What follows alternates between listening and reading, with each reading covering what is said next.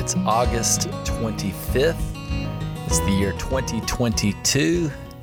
This is Unfathomable Grace, a podcast that is done every week or so. My name is Joe Franks. I pastor at a church called Horizon Church, and this is the Word of God.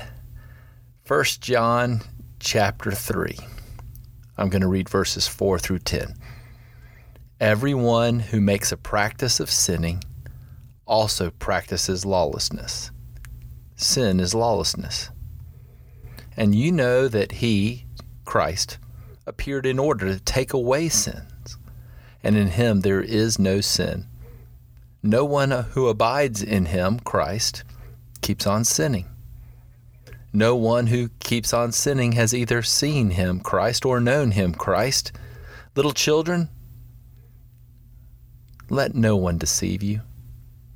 Whoever practices righteousness is righteous, as he, Christ, is righteous. Whoever makes a practice of sinning is of the devil, for the devil has been sinning from the beginning. The reason the Son of God appeared was to destroy the works of the devil. No one born of God makes a practice of sinning, for God's seed abides in him, and he cannot keep on sinning, because he has been born of God.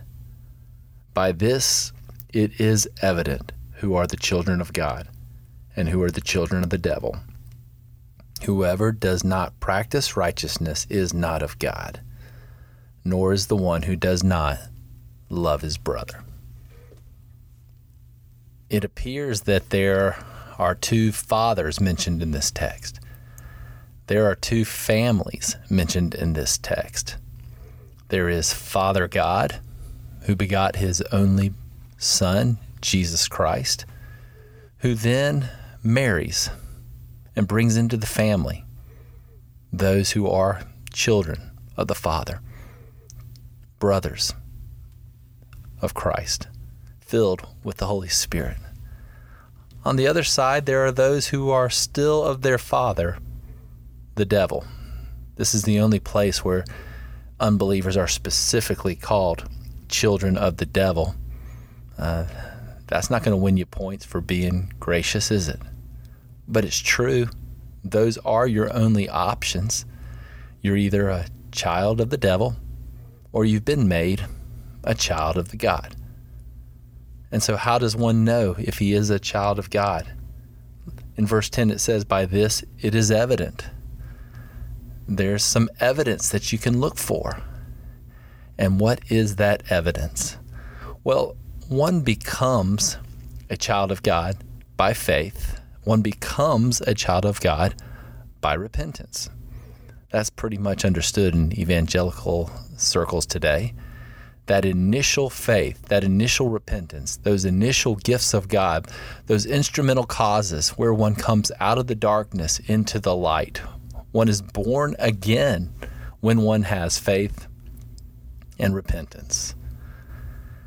But the believer not only has initial faith and repentance, he is characterized by ongoing faith and repentance.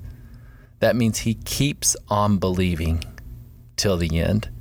His faith that starts maybe as a mustard seed grows, and his repentance, which is maybe done for the first time at his conversion, is practiced over and over and over again. You see, because in the first chapter of 1 John, the author makes it very, very clear that if you say you don't sin, you're just a liar. You're deceiving yourself. The truth isn't in you. But if you're one of those who sees his sin and confesses his sin, oh, you get purified. And how fantastic it is not only to enjoy initial purification, but daily purification as the water of the gospel treats those sins that we commit every single day. So therefore, what is the evident fruit of those who are in Christ? For those who are in the family of God, they don't habitually sin. Sit in sin. Oh, they fall in it. They stumble in it over and over. And sometimes they do wander intentionally, but they can't stay there forever. They're like Peter, who repented of his sin of denying Jesus Christ. They are not like Judas, who refused to repent, even though it hurt him greatly. And so here we are. Which family are you in? Who's your daddy? If you are someone who goes on sinning, if you are someone who habitually sins, if you are someone who walks in darkness and hates your brother and lives lawlessly and could care less, wow, it's not looking good. But if you are someone who can't keep on sinning, if you are someone who just says, I'm not going to make a practice of sin, if you're someone who sees the horrible sins that you've committed, that lawlessness that used to characterize you as a child of the devil, and repents, hey, there's good reason for you to know that you're the elect. You're the predestined. You're the chosen. You're the whosoever will. You're the justified. You're the regenerated. You're the adopted. You're the betrothed.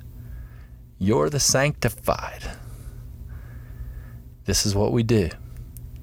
We repent, and we repent, and we repent, and we repent. And we also can't wait to see glory, because we know, according to this text, that Jesus Christ came to take away sin, but he also came to destroy the works of the devil. And so we love to see the works of the devil destroyed now, and we can't wait for that final day of glory when that internal battle that we have with sin is no more, because the works of the devil are finally destroyed by Christ. That's really, really good news for repenting worshipers. Is that you?